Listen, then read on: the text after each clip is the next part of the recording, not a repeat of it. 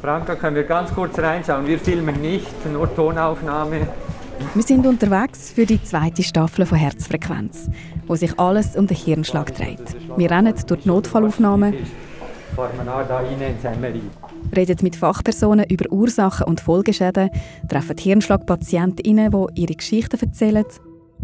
Du bist einmal zu Besuch und hast gesagt, hey Markus, du liegst wie eine Banane im, im Bett ganz schief und ich habe das gar nicht gespürt. So viel Mal beklagt man sich über den Alltag, aber das Allerschönste ist für mich der Alltag wieder.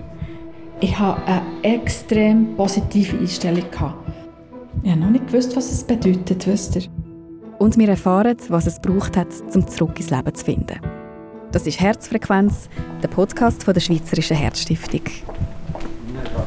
Sie, Sie rennen, Sie, Sie, ich komme Ihnen gar nicht nach. Alle Folgen finden Sie auf swissart.ch und überall, wo es Podcasts gibt.